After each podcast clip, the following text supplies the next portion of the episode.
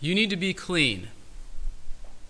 If I said that to you, what would you think of? Obviously, given the scripture reading, you might think any number of things, right? But if I just said that to you out and about in the normal course of your day, you need to be clean, what we would commonly think of would be things like I was working on a car, or I was working on something else, and now I've got grease on my hands. I need to use soap and water to get that off, right?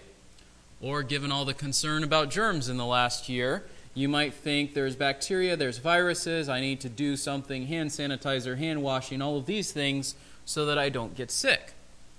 But um, the context of the Bible, maybe you think of something like sin, right? And perhaps you've always thought that sin and uncleanness are exactly the same thing, right? Because they tend to be linked, I think, in our minds when we look at the Bible. But when we look at Leviticus 11 through 15, which admittedly is a longer section, but it's linked by several common ideas. One of these ideas is that people can be unclean, but it's not their fault. They're not guilty, they have not deliberately sinned. Secondly, we see that uncleanness is not sinful in itself, but sin touches everything in our lives. And then finally, we're going to see that uncleanness had to be dealt with through separation and sacrifice, at least for the Israelites, and we'll talk about how uncleanness is dealt with in our lives today. So today I want us to learn more about how God cleanses us from uncleanness. I said, first of all, that you can be unclean without it necessarily being your fault.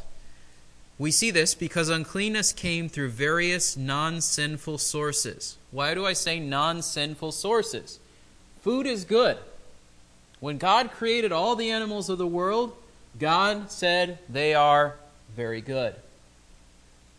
Children are good. There are a number of passages throughout the scriptures that point to the blessing of having children and the fact that having children is good. It's not to be seen as, as evil in itself.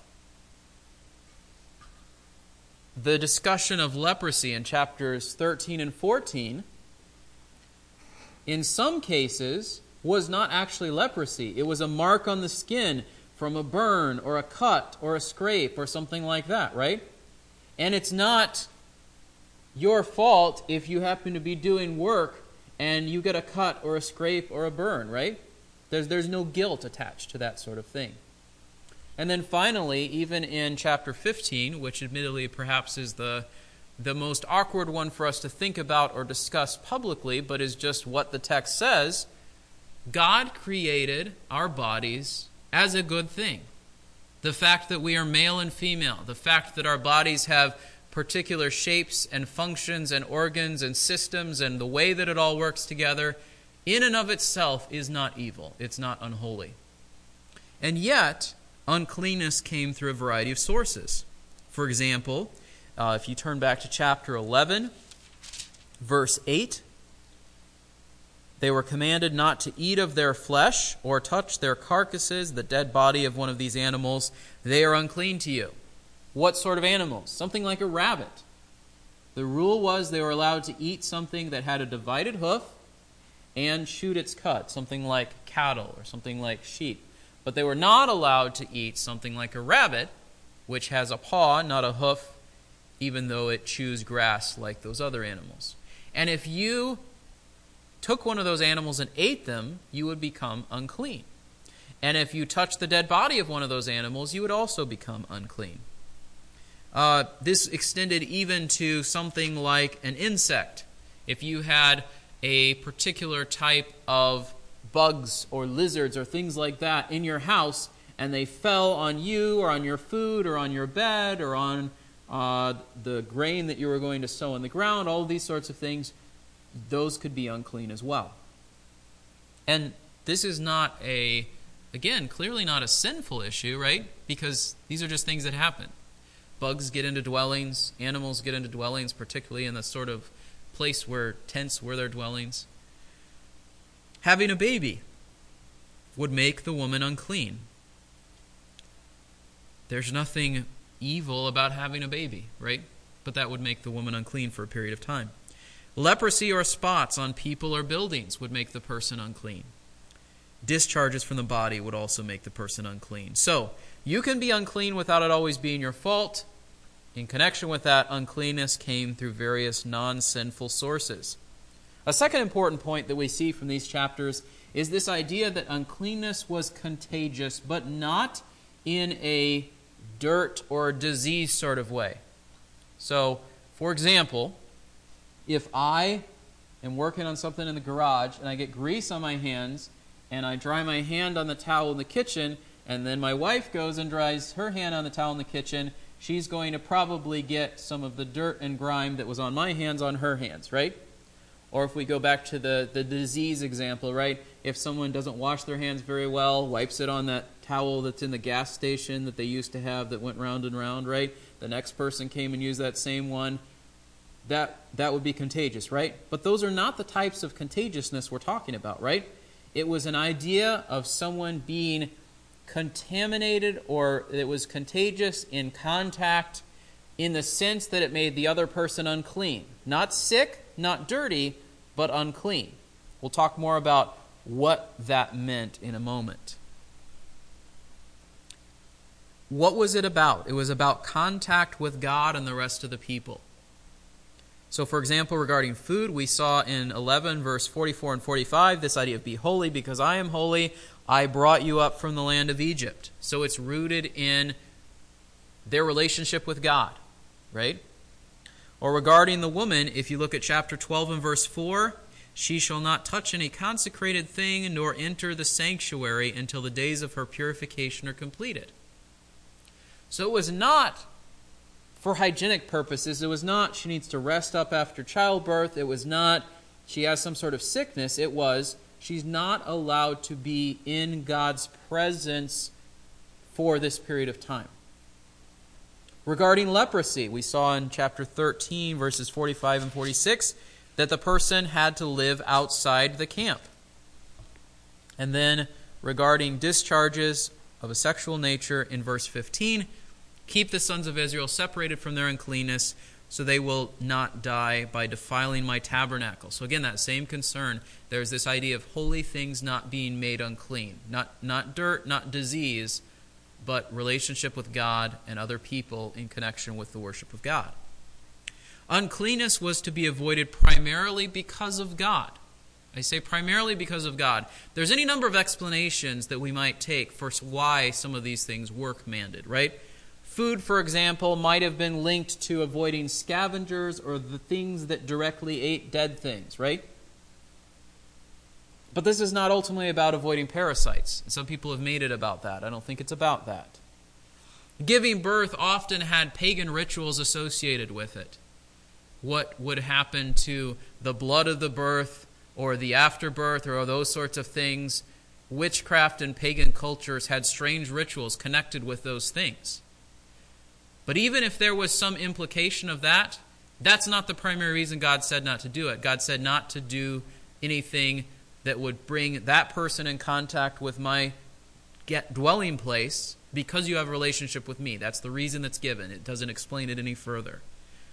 Leprosy is contagious. Various types of, of rashes or diseases or those sorts of things can be contagious but this whole discussion of leprosy and spots on buildings in chapter 13 and 14 is not primarily about masking up, avoiding pandemics, those sorts of things, right? That's not the focus of it here. And then people often use their bodies in a sexual way as part of pagan worship, but the focus here was on right worship of the true God, not on all the ways they could go astray with that. So, all of the reasons that are given in these chapters for why uncleanness was to be avoided and dealt with had to do with God's holiness, not defiling his sanctuary, and the relationship between God and his people and one another. So, all of those things were under this subject of you can be unclean and it's not necessarily your fault. The second point I want us to see is that your uncleanness is not sinful, and yet sin affects everything in our lives. So let's think about what this would look like. Food is not sinful in itself. I said God created everything and declared all things good prior to this point that we see in Leviticus.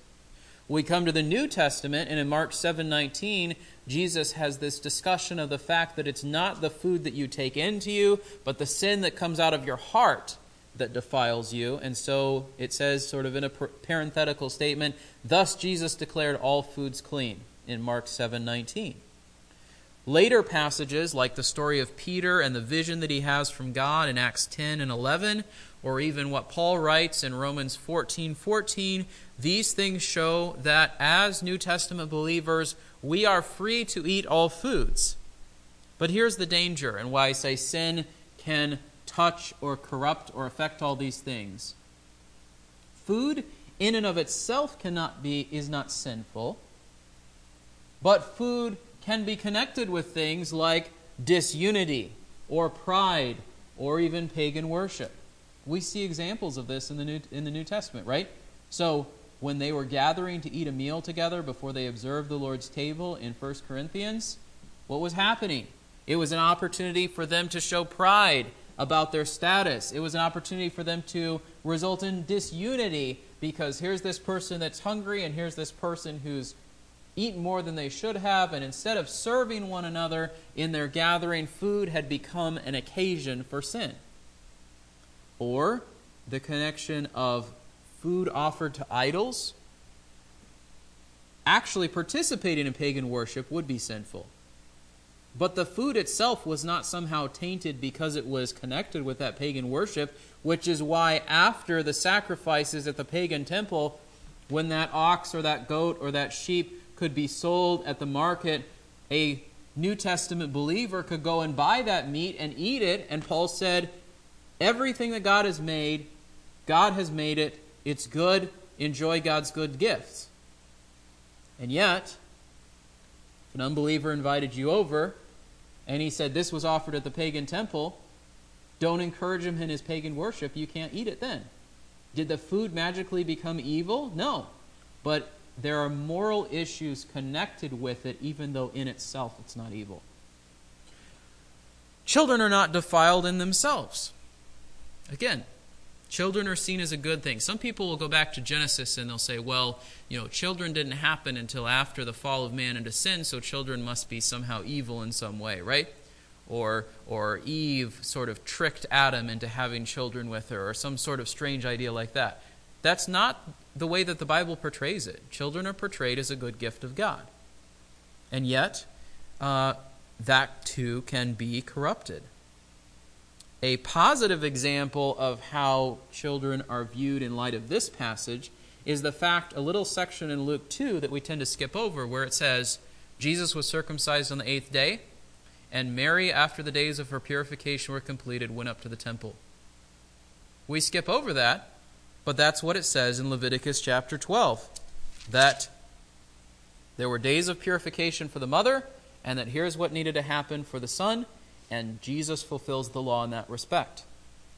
There is also this fascinating point that Paul makes in 1 Timothy 2:15 that goes back to Genesis 3. Genesis 3:16 there is going to be part of the curse of sin affects women in childbirth that it will be painful, that it will be difficult, and yet, Paul in 1 Timothy chapter 2 says it is also honorable and it is also a means by which God uses those women who believe in him to accomplish positive good in the lives of their family.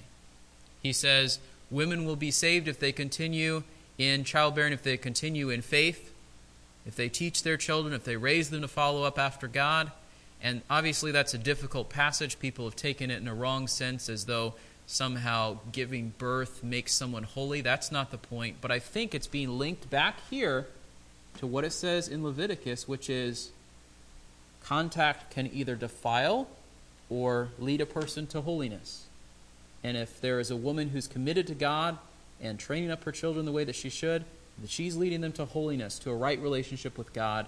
And that's how it ties into this passage here. Furthermore, there's the issue of disease. Is disease a punishment for sin? Not necessarily. It can be, but uh, sometimes it's merely an occasion, a result of living in a sinful world that is an occasion for God to show his power. Think of Jesus, for example, healing the leper and then later a group of lepers in Luke chapter 5 and then in Luke 17. They are healed to bring glory to God. The story of the ten lepers, only one of them comes back and thanks Jesus, right? But in those stories, we see this idea of going to the priest, following the rituals that Moses required. And here's another connection point between the law and Jesus, upholding and honoring the law, and yet having the power to deal with those things the law described in a way that the priest couldn't heal them. The priest could only say, Are you clean or are you unclean? Jesus could actually heal them.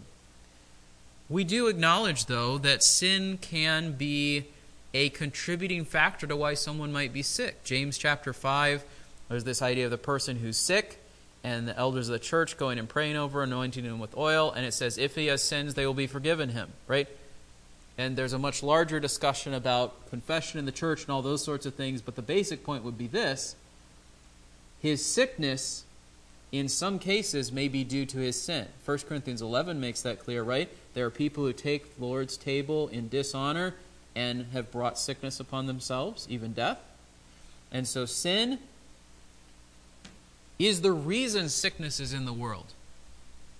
Sin is the reason that we have the flu or have cuts and scrapes and thorns and thistles and all those sorts of things.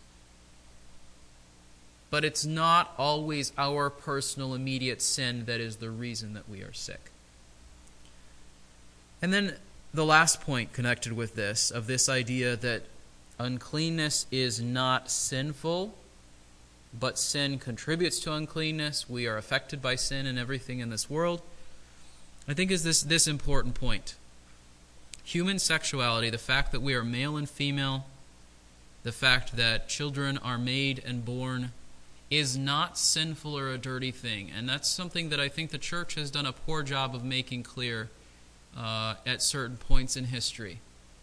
We have acted as though the fact that we are male and female, that we are different in various ways, that it's connected with the birth of children, that there is pleasure in the marriage relationship. We've taken all these things and we sort of put them in a box and hidden them away. And we've given our children the impression that these things are evil.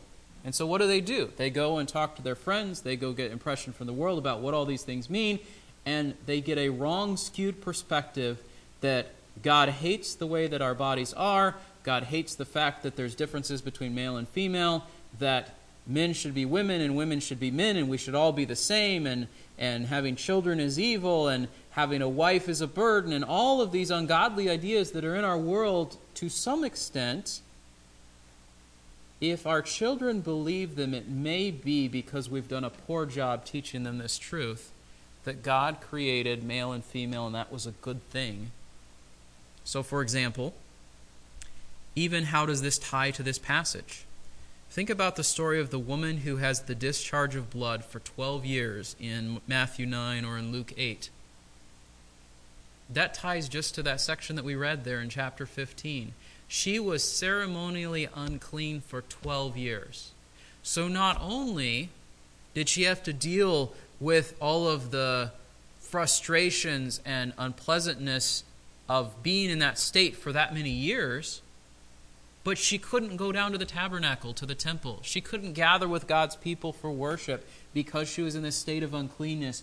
Jesus heals her as she comes up. She brushes against his cloak, and it says, Power goes out of him, and he heals her, and then he confronts her, and they have this conversation about it in the Gospels. Think about what that would have been like for that woman after 12 years. She's free of the burden of this, and she has opportunity to gather with God's people through the ministry of Jesus.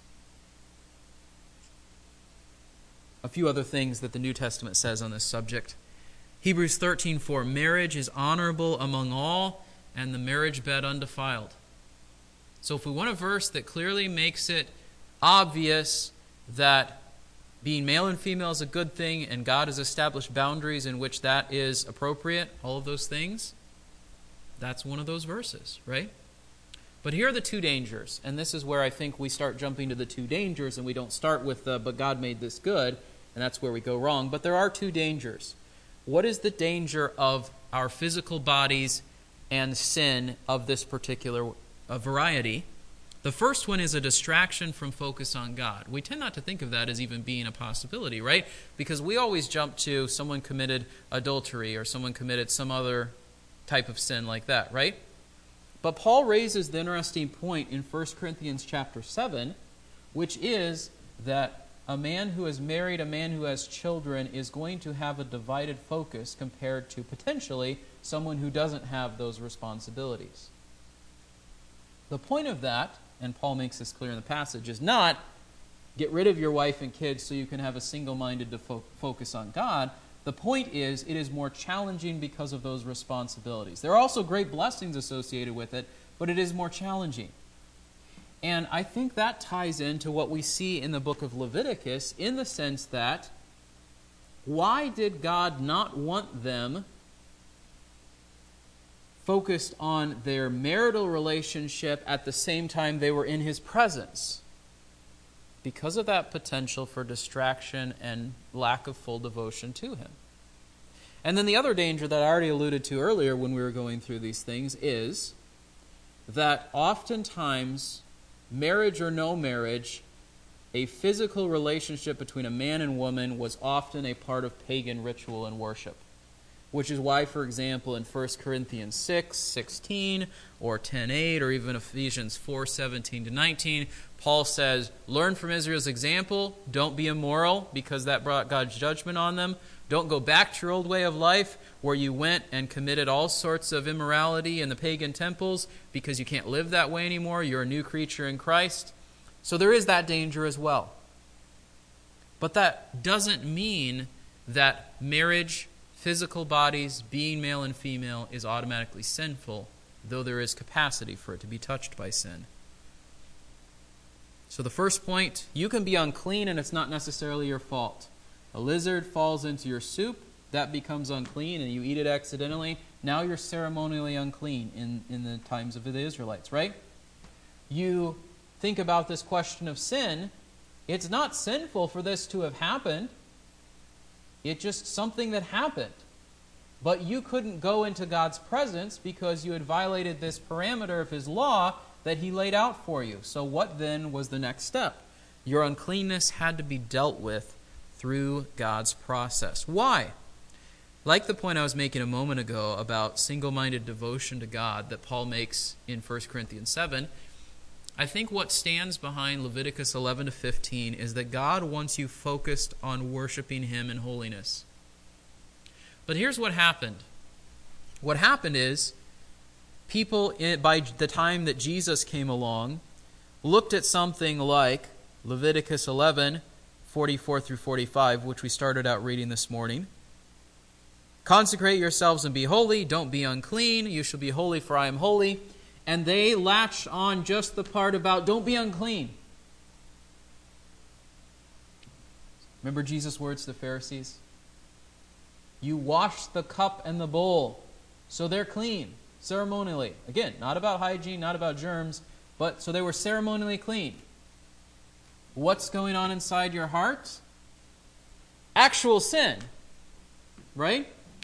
We were talking about this in the Sunday school hour when we were looking at Matthew 26 the Pharisees said, We're going to celebrate Passover and we want to kill Jesus, but we don't want to riot.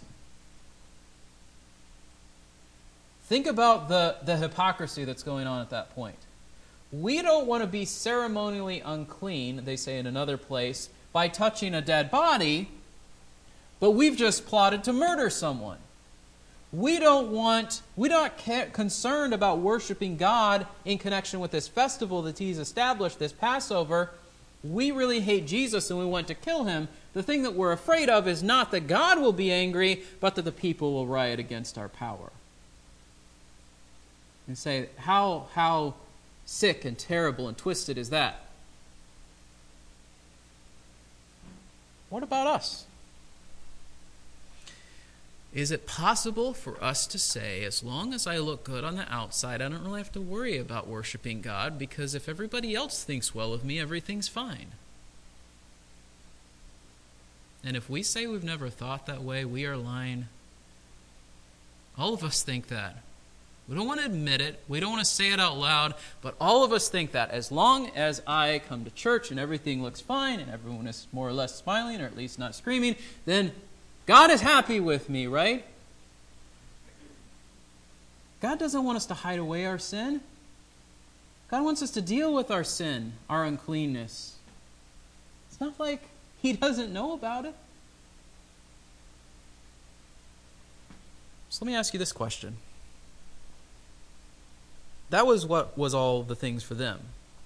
But when you and I gather together, do you gather to evaluate, to judge the spiritual state of others? For the Jews, clean, unclean. That's what they wanted to know. Circumcised, uncircumcised. Following this ritual, not following this ritual. That's what they want to know. But for you and I, is this person a good Christian? Then Jesus' words come to mind, right? Deal with the log that's in your own eye before you deal with the speck that's in your brother's eye. Deal with both, right? Sometimes people forget that that's part of it. Deal with both. But confess your sin to God and the people that you've offended. Deal with the uncleanness of living in a sinful world with God and others. Don't try to hide it all away and act like everything's good with God. Don't miss the main point. It's not about am I clean or unclean. It's about can I have a right and a close and proper relationship with God and can the other people around me do it? It is supposed to be a unifying thing, not a thing that drives us all apart. But in Jesus' day, it was an opportunity where they could look down on this person or see this person as unworthy, and it can be that for us as well. And that's not what this passage is calling us to do. Worshipping God in cleanness is ultimately possible only through the word and work of Jesus Christ, resulting in faith. There's a fascinating exchange between Jesus and the apostles in John chapter 13. And in John 13, there's this discussion of washings, right? Jesus pours water into the basin, begins to wash their feet comes to Peter, Do you wash my feet? Jesus says, You don't understand now, but you will hereafter. Peter says, Never will you wash my feet. Jesus answered, If I don't wash you, you have no part with me. Simon Peter says, Not just my feet, but my hands and my head. Jesus says to him in verses 10 and 11, He who is bathed needs only to wash his feet, but is completely clean, and you are clean, but not all of you. For he knew the one who is betraying him. For this reason he said, Not all of you are clean. But then a little bit later, he explains why he says they are clean. He says, Because you have my word in you. Because you have my word in you. John 15 and verse 3. So, Peter didn't need a bath. It wasn't about being clean in that sense. It wasn't even about a ceremonial washing in the sense of could they approach God through Jesus. What made the disciples clean in God's sight was Jesus' word. And beyond his word, also his work. Think of what it says, for example, in Acts chapter 15 and verse 9. It says, God, who knows the heart, testified to them, the Gentiles, giving them the Holy Spirit, just as he also did to us and he made no distinction between us and them, cleansing their hearts by faith. So God's work was to cleanse their hearts through the faith that they were having toward Jesus Christ. And, and let me clarify their faith did not accomplish anything in God's sight, but it is a proper response to the work that God has accomplished. If we continue through the New Testament, we even come to a passage which we looked at not long ago Hebrews chapter 9 and verse 14, where it says, How much more will the blood of Christ, who through the eternal Spirit offered himself without blemish to God, cleanse your conscience from dead works to serve the living God? Or even in the book of Revelation, chapter 19 and verse 8, where it says that the saints are clothed in white linen, and these are the righteous acts of the saints. Worshipping God in cleanness is ultimately possible only through the work that Jesus has done. Why? Because for the Israelites, what kept happening over and over and over and over again? They were unclean and they were unclean and they were unclean and they were unclean and they were sinful and they were sinful and they were sinful and they were sinful and they did ritual after ritual after ritual after ritual and they did sacrifice and sacrifice and sacrifice and sacrifice and over and over and over again and it was a never ending thing and then Jesus comes. Think of the freedom of that. One sacrifice, one cleansing, done.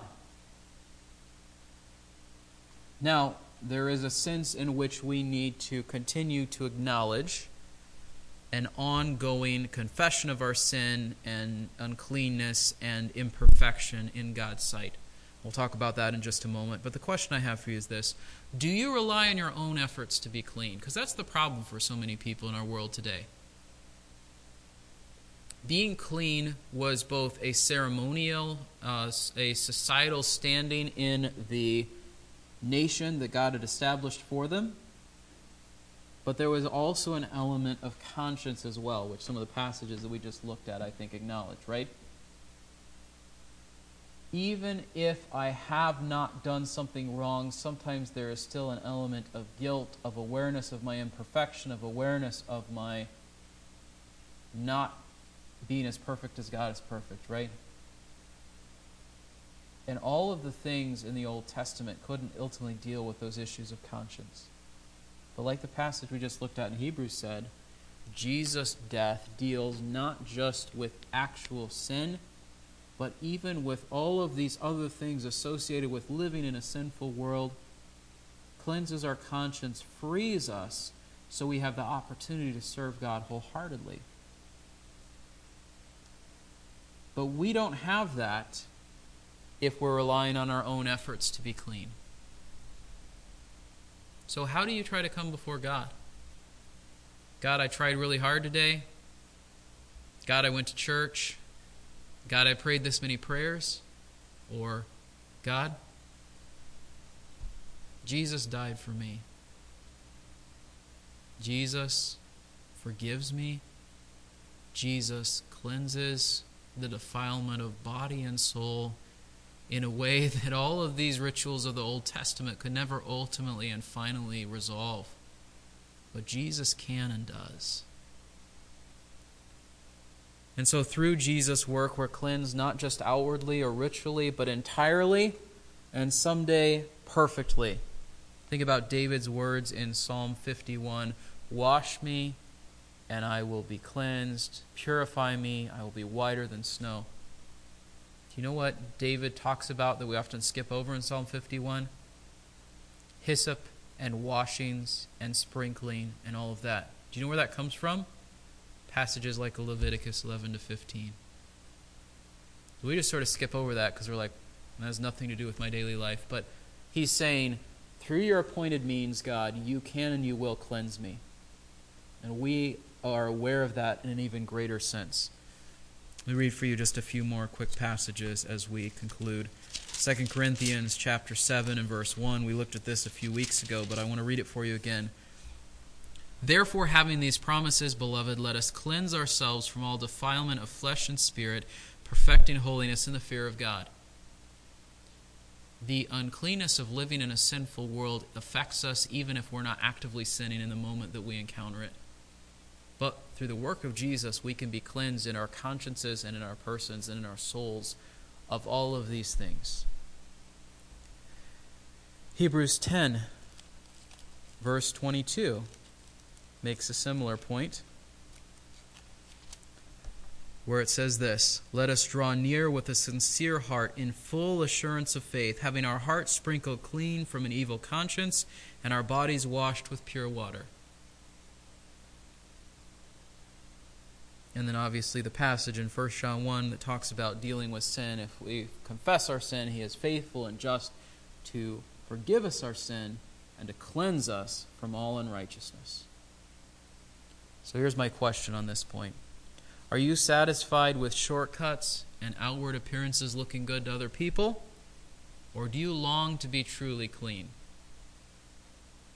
Not just what people can see, because that was the error of the Pharisees. Not just well enough that you can uh, give a right impression or give a, a, an impression that you're right to people at church, maybe even to your own family. But in the sight of God, when your soul is laid bare and your conscience exposed, are you clean? Jesus is the only way to make that happen.